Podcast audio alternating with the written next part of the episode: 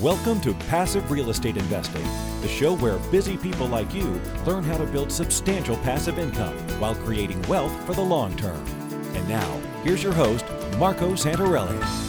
Welcome to Passive Real Estate Investing. I'm your host, Marco Santarelli. Well, I have an exciting episode today because this episode will officially announce and launch our new division, if you will, separate company, but it is Norada Real Estate Funding. It is essentially a sister company to Norada Real Estate Investments because we found that a lot of investors have different needs for mortgage financing. And sometimes you get limitations or capped out with your traditional or conventional financing. According to Fannie and Freddie, you can only have 10 of those, 10 per credit score, theoretically 20 per married couple. But, you know, what do you do after that? Like what if you are acquiring more property than what you can get conventional financing for. Well, there's this whole other world of lending that introduces mortgage products that allow you to purchase more property with leverage, with financing to a theoretical or hypothetical unlimited number of loans. Now, I have a guest on today who will talk about that in terms of what the limitations are or what this financing is. But I just wanted everybody to know that we have this financing available. So if you have reached a wall or a cap or a ceiling, if you will, of mortgages that are preventing you from purchasing more with financing, well, we have a solution for you. We have an answer for you. Also, for those who have maybe some credit or financing or qualification challenges with conventional financing, guess what? We may be able to provide financing for you as well. And this might also be true for foreign nationals, but I don't want to get ahead of myself. So, with me today is one of our team members and mortgage analysts. His name is Eric Shaw. Great guy, smart guy. He really knows his numbers. And with that, Eric, hey, welcome to the show. Hey, Marco. It's great to be here. Thanks for having me. Well, it's great having you on. I know we've been talking about doing this episode for a little while, and we finally uh, picked a date and time, and now we're doing it as I said, this is uh, the episode where we let the cat out of the bag and let people know that we uh, have a funding arm or funding division. So I'm looking forward to talking about it. It's really exciting. Definitely. Well, Eric, you know, let's just dive right in, if you don't mind. Let's talk about what this financing is and, and isn't, because we obviously know it's not conventional financing, the typical product that most people are familiar with that is known in the industry as the cheapest form of mortgage financing. And this is product that is really just provided to us through the two government sponsored entities known as Fannie Mae and Freddie Mac. But that's what it seems that 95% of the people out there are familiar with, and that's all they know. But there's this whole other world, this other industry of mortgage financing that people refer to as non QM or non qualified mortgage financing that opens up all kinds of options for people. And so, why don't you kind of give us a, an overview of what that is and what that isn't? And that will really set the stage of what we're talking about today. Sure. Yeah. As far as uh, as you mentioned, most people are familiar when they go and buy their primary residence. When they buy their home, they go to Wells Fargo or Chase, and they get their mortgage. And then Wells promptly sells that through Fannie Mae, and um, Fannie Mae waves their wand, and and they get this magic rate of you know three percent or so. The mortgages that we're talking about are for investment purposes. So these aren't primary residences. These are uh, rental homes that people are buying and looking to make money from. And so Fannie and Freddie can be an option for people with these types of properties, but for certain reasons that you alluded to, either their credit is an issue or they don't have W 2s or paycheck stubs or those types of things, or they've already got 10 loans, uh, I think is the limit with Fannie and Freddie. And, and, so they're kind of tapped out, they're capped out with the conventional financing. So then where do they go? That's where this private lending or non QM world comes in. The rates are a bit higher, but amazingly, um, certainly post COVID, the rates have gotten lower and lower to the point where, you know, it's not going to be 3%, but, um, you know, you could see, uh, you know, into the fours, fives for interest rates on these types of loans. They are mortgage loans, so they are backed by the property itself, but a big component of it is the borrower really, if you think of it this way, it's credit and cash flow are what the lender is looking at. It's what we are looking at. Um, the borrower's credit is important. There are limits, and in our case, the minimum credit score, and these are FICO scores, is a 620. 620 is the minimum credit score for our traditional one through four unit 30 year mortgage. the better the score, the better the terms. So terms are anything from the interest rate that you're paying, the coupon uh, that you're paying, to the loan size you're given, whether it's going to be 80% of the purchase price or 65% of the purchase price will depend a lot on the person's credit score. As I said, the other side of it is the cash flow. You know everybody's buying these properties uh, not because they want to have a house for somebody else to live in but because they want to make money off of it. And the lender wants to see how much money you're going to make. So i don't know how far we want to get into the weeds but uh, really what you're going to be asked for is the rental income expectation if it's currently rented um, you know the seller that's uh, selling in the house what is the renter paying now or what is the expectation for that rent after you get a new renter in there and then the expenses the taxes, the insurance, the principal and the interest on the loan. And all that goes in to show what the debt service coverage ratio is, um, which really basically says how much does the rent, does the income cover the expenses? And we want to see that that number is greater than one, meaning that uh, the rent is covering all those expenses at least 1.1 times. So, uh, for example, if all of your expenses are $1,000 a month, we want to make sure that the rent is at least $1,100 a month, and we would like to see more. But uh, again, the higher that number, the better the loan terms but I, I think I'm getting a little too far into the details. Uh, yeah. So when we're talking about debt service coverage ratio, I know we might be getting a little bit too deep into the weeds, but just to make a, a point of clarification here, how are you calculating that DSCR debt service coverage ratio? Because obviously, you know, when you do an analysis on real estate, you're not supposed to include the mortgage payment or what's called debt service into the calculation of expenses because expenses are really separate. So you have income minus expenses minus your debt service. That is what equals your cash flow. But debt service coverage ratio is a very specific item. It's calculated one way only. Yeah, you're absolutely right. When an investor's looking at it, their funding, their financing typically doesn't go into the calculation of their uh, profitability on the property. A lender's looking at it a little bit differently. We want to see the big tri- primary driver that we're looking at is the principal and interest on the loan. And so the debt service is just that it's the service of the debt, debt meaning the principal and interest payment on the loan. In addition, we throw in the taxes and insurance as a proxy for all of the expenses. If it's a condo, uh, for example, there may be HOA dues that go into that. If it's in a flood zone, say in Florida, the flood insurance money, you know, that will go in there. We don't get too detailed into, you know, property management costs and stuff like that. Just a little bit more high level. Really, if you think of it as proper principal interest, taxes and insurance, PITI, and then if you want to throw an A at the end of that for HOA dues, that should cover the expense side of the equation. Okay, got it. So let's just go back to rates for a quick yeah. moment because I know that no matter who you're talking to, when you're talking about these portfolio loans or private money loans, essentially non QM loans, the rates are always going to be higher when compared to conventional financing. And so with conventional, you know, you might be with a 30 year fixed rate mortgage, you, you might be in the 4% range, depending on how far back you want to look. It's been in the 5% range very aggressively. I think it dipped below 3% at one time for investment property, non owner occupied property. But you can answer this, Eric. The rates for non QM loans starts in the 4% range and goes up into what, the 7% range? Can maybe you could break that down? Yeah, and this is where it really it kind of depends, and I hate saying that. It depends on the deal. It depends on the borrower.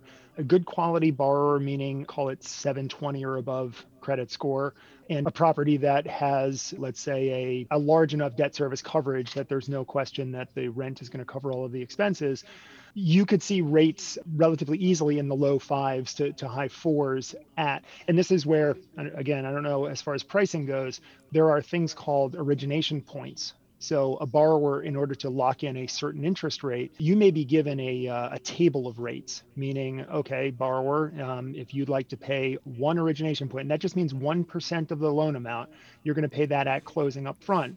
So let's say it's uh, $2,000. You're going to pay $2,000 up front to get a rate of 5.5%. But if you decide to pay $3,000 up front, we can get you a rate of 5%.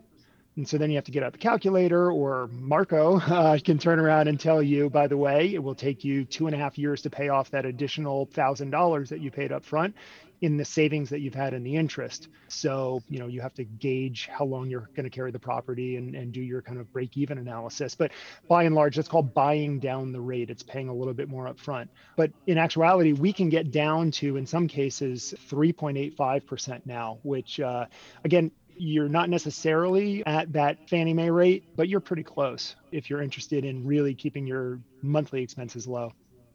Yeah, and people listening to this that are hearing about these, you know, points, this is not uncommon even with conventional financing. There's always an element of points. It's basically the cost of the money. It's cost of an upfront cost in borrowing the money. So you're kind of prepaying some interest upfront and it's not uncommon. It, in fact, if you look at your closing statement or your settlement statement, you'll often see that there are different fees on there, and it's not uncommon to see points that are being charged by the lender. Sometimes, and it goes by different names and labels like origination fees, origination points, whatever it may be. Keep an eye open for those fees because they, in some cases, uh, are proxy yeah. for an origination point. And I do want to point out because I've seen this somewhat regularly where people are like, I don't want to pay any points. I, I don't want to pay for this loan. So, you know, give me what the rate is with no points. And we can certainly do that. However, you're paying one way or another. You're either going to pay up front or as Marco said, you're going to pay for it over the life of the loan. And it really doesn't take long to realize that you know the higher interest that you're paying on a monthly basis is actually costing you more over time than just paying for an extra point or two up front to get that rate really low. And again, these are long-term loans. These are 30 year primarily fixed rate loans. Um, we do have options where you can get um, hybrid, meaning it starts off fixed and it floats at a certain period. Fully amortizing, again, throwing that out, meaning you're going to pay principal and interest every month until the entire loan's paid off at the end of that 360th month after 30 years. We do have interest only options. For example, if your debt service is not coming in where you want it to, we can schedule it so that you're only paying interest upfront for the first period of time, usually five or 10 years, and then the principal kicks in. And by that point, yes, your payment is going to be higher after that interest period, but it may qualify you for better terms up front. And then, you know, call it five, ten years down the road, either you refinance or you just decide that you've made your money up front and, uh, and you can afford to pay that higher payment going forward. Yeah. And I, I think a takeaway from that is that there's not one product or one fixed type of product. There's different variables or levers that can be pulled and pushed to make adjustments to the type of product, the rate, the points, and just how it's going to fit with your investment, your acquisition. So there are variables that we can play with, and points being one of those things. And I just want to stress something you said, Eric. You know, the whole thing with points is that it's really just interest that you're going to pay either upfront or over the course of that loan. So it's nice that you have the choice of being able to prepay some of that, you know, in terms of whether it's one, two, or three percent upfront, and just pay for it now, get it out of the way, and have a much lower rate for the life of that loan, whether you amortize it over the full 30 years or whether you're you know holding on to that property for five or 10 years, at which point you're you know selling it or refinancing it.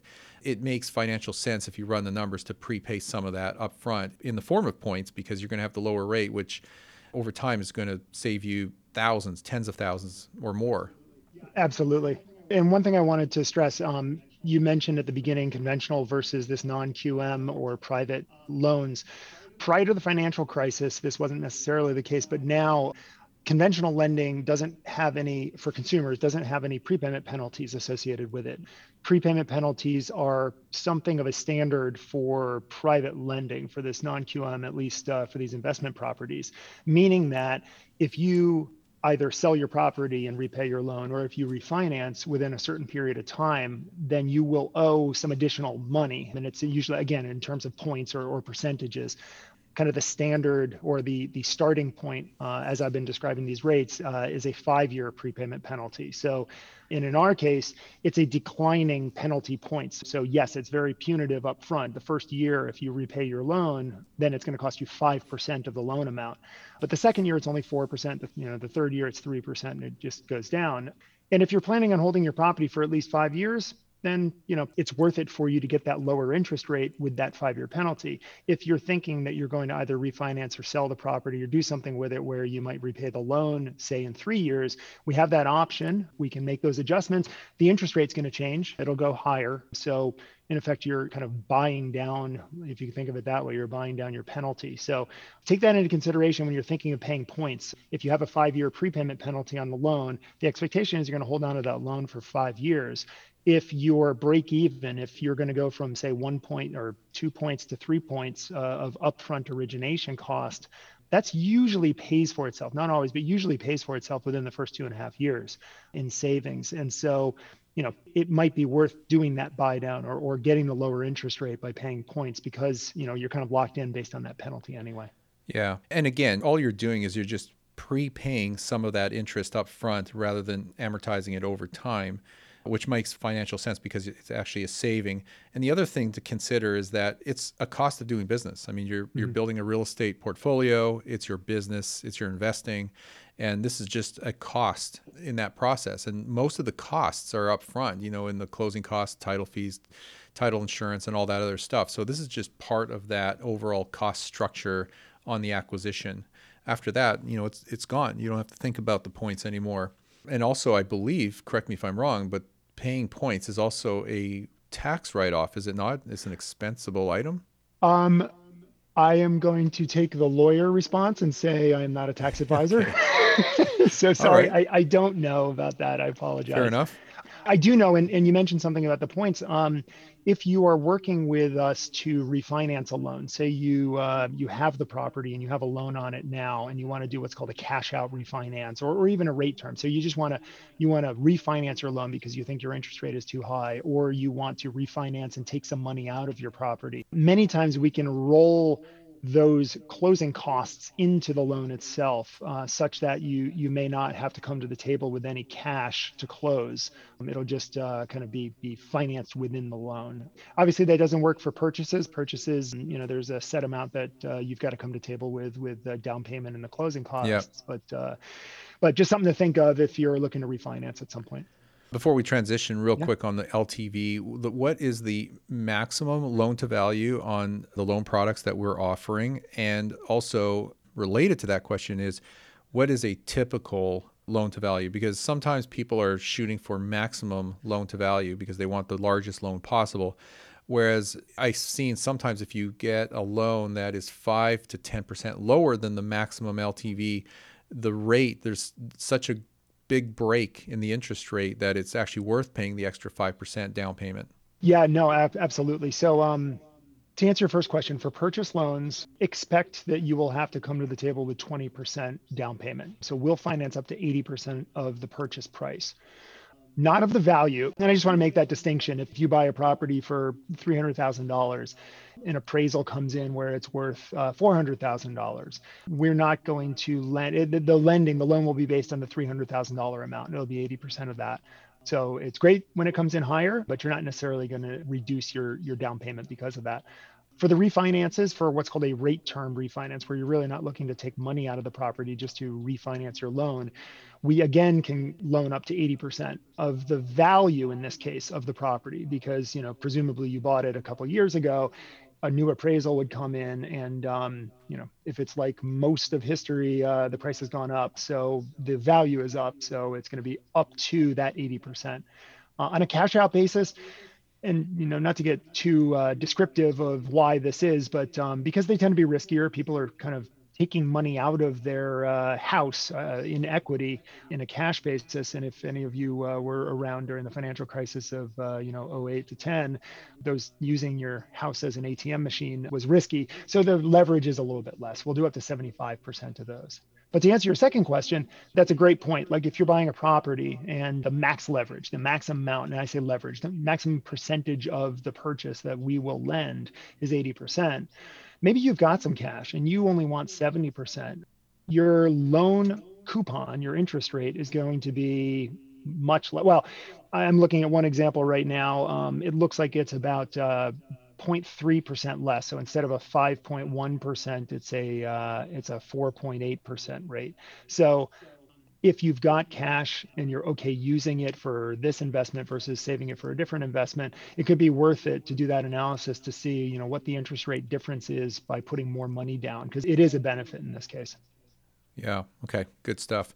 So, as far as the financeable properties, what does this include? Uh, single families, duplexes, triplexes, fourplexes? Yeah. So, um, there's really kind of two categories of properties that we look at. The one through four, meaning like you just described, single family duplexes, tries, and quads, fall into one category, and that falls into this bucket that I've been talking about today. We can also lend on multifamily, and multifamily would be five plus units, five to figure 20 after 20 it kind of falls into a different category and that's a, probably a different kind of a loan. But uh, but if you're looking at you know garden apartments or um, you know eight units then there are options for that. They're a little bit different than i've been describing. The leverage tends to be a little bit less but the terms are a little bit different. They're all hybrid loans and i don't know how many of your investors are looking at those kinds of properties but there definitely are options there and we can certainly talk about it more if you're interested yeah, no, I think that pretty much covers that.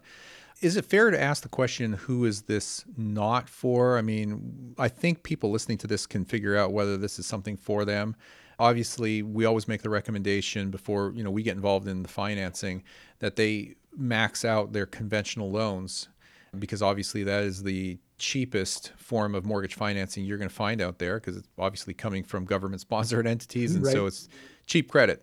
But beyond that, you know, you reach a cap, and after 10, you don't have a choice but to look at other forms of mortgage financing. So I think people listening to this are going to say, yeah, okay, that's me. I, uh, this makes sense. But maybe who else does this apply to? Does it apply to foreign nationals? Does it apply to people who are, you know, not quite credit worthy for conventional, but they can qualify with this because it's more about the property than themselves? How do you break that down? Yeah, Absolutely. There's kind of a combination there. So, yes, we can lend uh, to foreign nationals, and right or not, the way we define foreign national is non US citizen. So, um, green card holders would fall into this, although there are exceptions on a case by case basis. And really, what the difference is, is mostly in leverage, mostly in the uh, percentage of the, uh, of the loan or a percentage of the value that we can lend. It's usually 5% or so less. So, instead of 80% for a purchase, it might be 75%. So, foreign nationals definitely.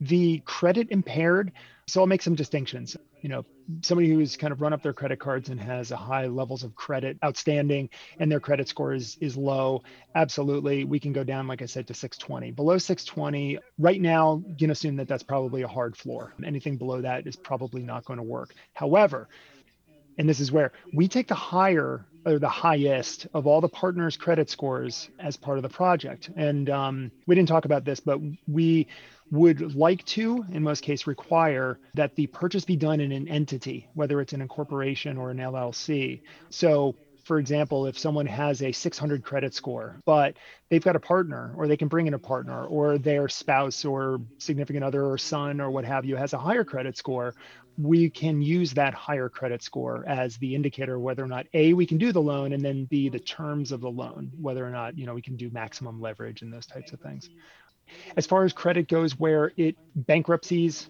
foreclosures, those are red flags when it comes to conventional financing. And I can't remember. I was uh, scrambling right before the call to try to look up exactly how far in the past they need to be in order to be kind of waived by Fannie and Freddie, and, and I didn't get there.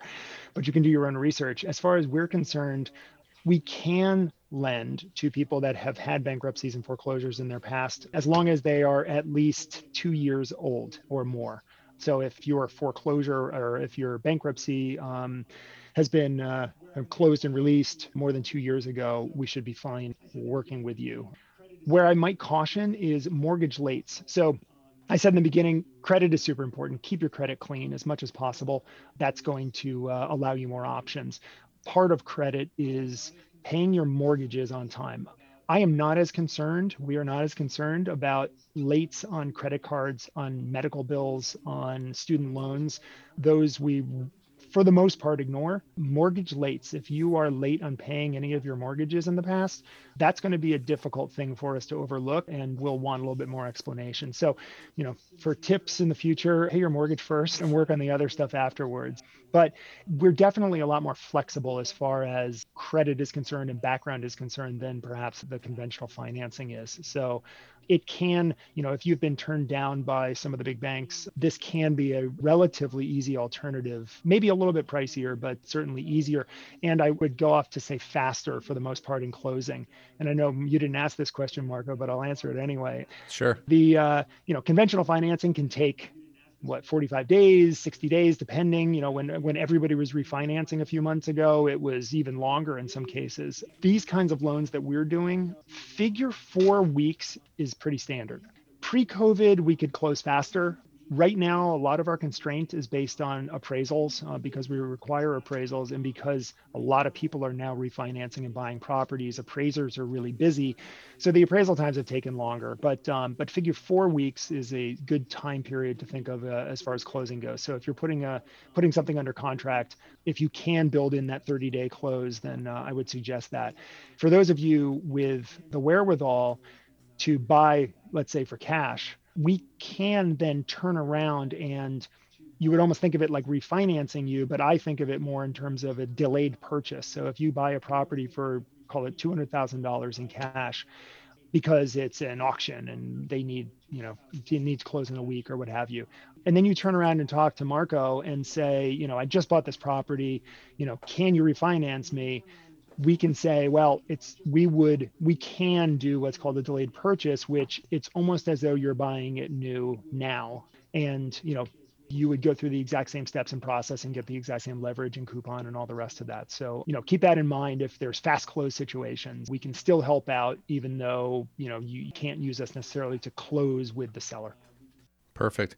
Yeah, I was actually going to wrap it up with the uh, question of how long is the oh, financing process, which is perfect. You've answered it, and so you know that kind of just leads me to the the last thing, and that is this. You know, we have a website set up. It's going to be obviously rebuilt at some point to just flesh out more of the content that we want to talk about with the mortgage programs and whatnot. But noradafunding.com, N O R A D A, noradafunding.com is where you can go to find out a little bit more. It's just basically got it lays out the loan criteria, you know, the collateral, the LTVs, uh, the loan products, and we're going to continue to build on this. But it also has an application form there where you can apply now, and you just put the state that the property is located in, the type of collateral, is it single family, is it multifamily, whatever it is, and go from there. So my question, Eric, is this: Is it best to have the property identified or maybe under contract before filling out the application or start with an application as a pre-approval even though you don't have a specific property do you have a suggestion or recommendation on that yeah, and that's a good one. I've been asked before about uh, pre-approvals. There's really no kind of set pre-approval process. You know, as we described, the pre-approval really would be kind of running background and credit to make sure that it's above our minimums and you don't have any surprises in your past, you know, financial frauds and those types of things. That is kind of the pre-approval that we would have. I would suggest, and again, because uh, as you've heard, it's really tough to nail down rates and terms without a specific property and a specific deal in mind if you're getting close, if you're putting in a bid, you know, check it out, fill out the application, put the information in, everything you have, and we can get at least a, you know, a preliminary loan quote on it. It's probably best if you've got it under contract and then uh, then you know all the specifics. You've got all the details and everything. And presumably you have all your documentation at least in place. And, you know, as far as that goes, you know, we're not looking for W-2s or, um, you know, your tax returns. It's really bank statements are important. You'll have to get insurance on the property and then photo IDs and, and kind of that standard stuff. And, and I would imagine the new website will have kind of a general list of documentation requirements, but uh, it's relatively simple and it's probably stuff that you've got uh, sitting in a filing cabinet or on your computer. So as much as you can get that stuff together and hand to us early in the process, the faster the process goes and the easier it is so that we're not scrambling at the end. Um, yeah. A little cautionary tale. It sounds like it's more applicable to someone who has a property under contract because some of that documentation is property specific. So Oh, absolutely. Yeah. Purchase contract and insurance. Absolutely. It, it okay. yeah, it really does make it easier if it's under contract. Okay, perfect. All right. Well, this financing is available now. In fact, we've actually had this available for a little while now. It's just we haven't been promoting it or marketing or advertising it in any way. But like I said at the beginning of this episode, today's the day we kind of let the cat out of the bag and announce to the world that Norada Real Estate Funding is up and running. So, you know, this is something available to you. You can talk to your investment counselor here about this financing if it is something that you need or want or applies to you. And if you already have a property under contract, you could always go to noradafunding.com to start an application. It doesn't take you that long. It, the application form is pretty simple. It just asks you what you're purchasing, where it is, what it is, and that kind of stuff. Eric, is there anything else that I didn't ask you that maybe was pertinent to today's conversation? No, I think we covered quite a bit. And I just want to put out there, you know, if your investors have any questions, you know, feel free to reach out to your investment people. And, you know, if they're not able to answer, I'm certainly available for any follow up questions or real specific deep dives. So, uh, you know, it's, it's a very specific kind of a product. And I know that it's not on everyone's mind. So I'm sure there's going to be all sorts of questions, but feel free. Yeah, for sure. And I appreciate that, Eric. So, and I also appreciate you taking the time to uh, jump on this episode so we can uh, share this with our audience. So, thanks, Eric, for that. Thank you. Thanks for having me, and I'm looking forward to it. Absolutely. And in wrapping up here, just remember we have a free download on our website called The Ultimate Guide to Passive Real Estate Investing. It is a great primer on real estate investing it's a good first step if you uh, haven't had a free strategy session with our team here regardless of whether it's for property or and or financing. If you have a question about real estate investing just go to passiverealestateinvesting.com and submit your question to me. I will uh, put that into an ask marco episode. Remember to subscribe if you like the content. We release an episode every single week. Help us spread the word. Visit us on itunes. Leave us a rating and review. I greatly appreciate it. And yes i do read every single review. Thank you for listening, and we will see you all on our next episode. Are you looking for a roadmap to financial freedom? If so, we have a solution for you. Norada Real Estate is offering a limited number of free strategy sessions to help you get out of the rat race. Learn how you can create wealth and build monthly passive income. To set up a time with one of our knowledgeable investment counselors, simply go to noradarealestate.com. That's N O R A D A realestate.com. Nothing on this show should be considered specific personal or professional advice. Please consult an appropriate legal, tax, real estate, or business professional for individualized advice. For distribution or publication rights and media interviews, please contact the host.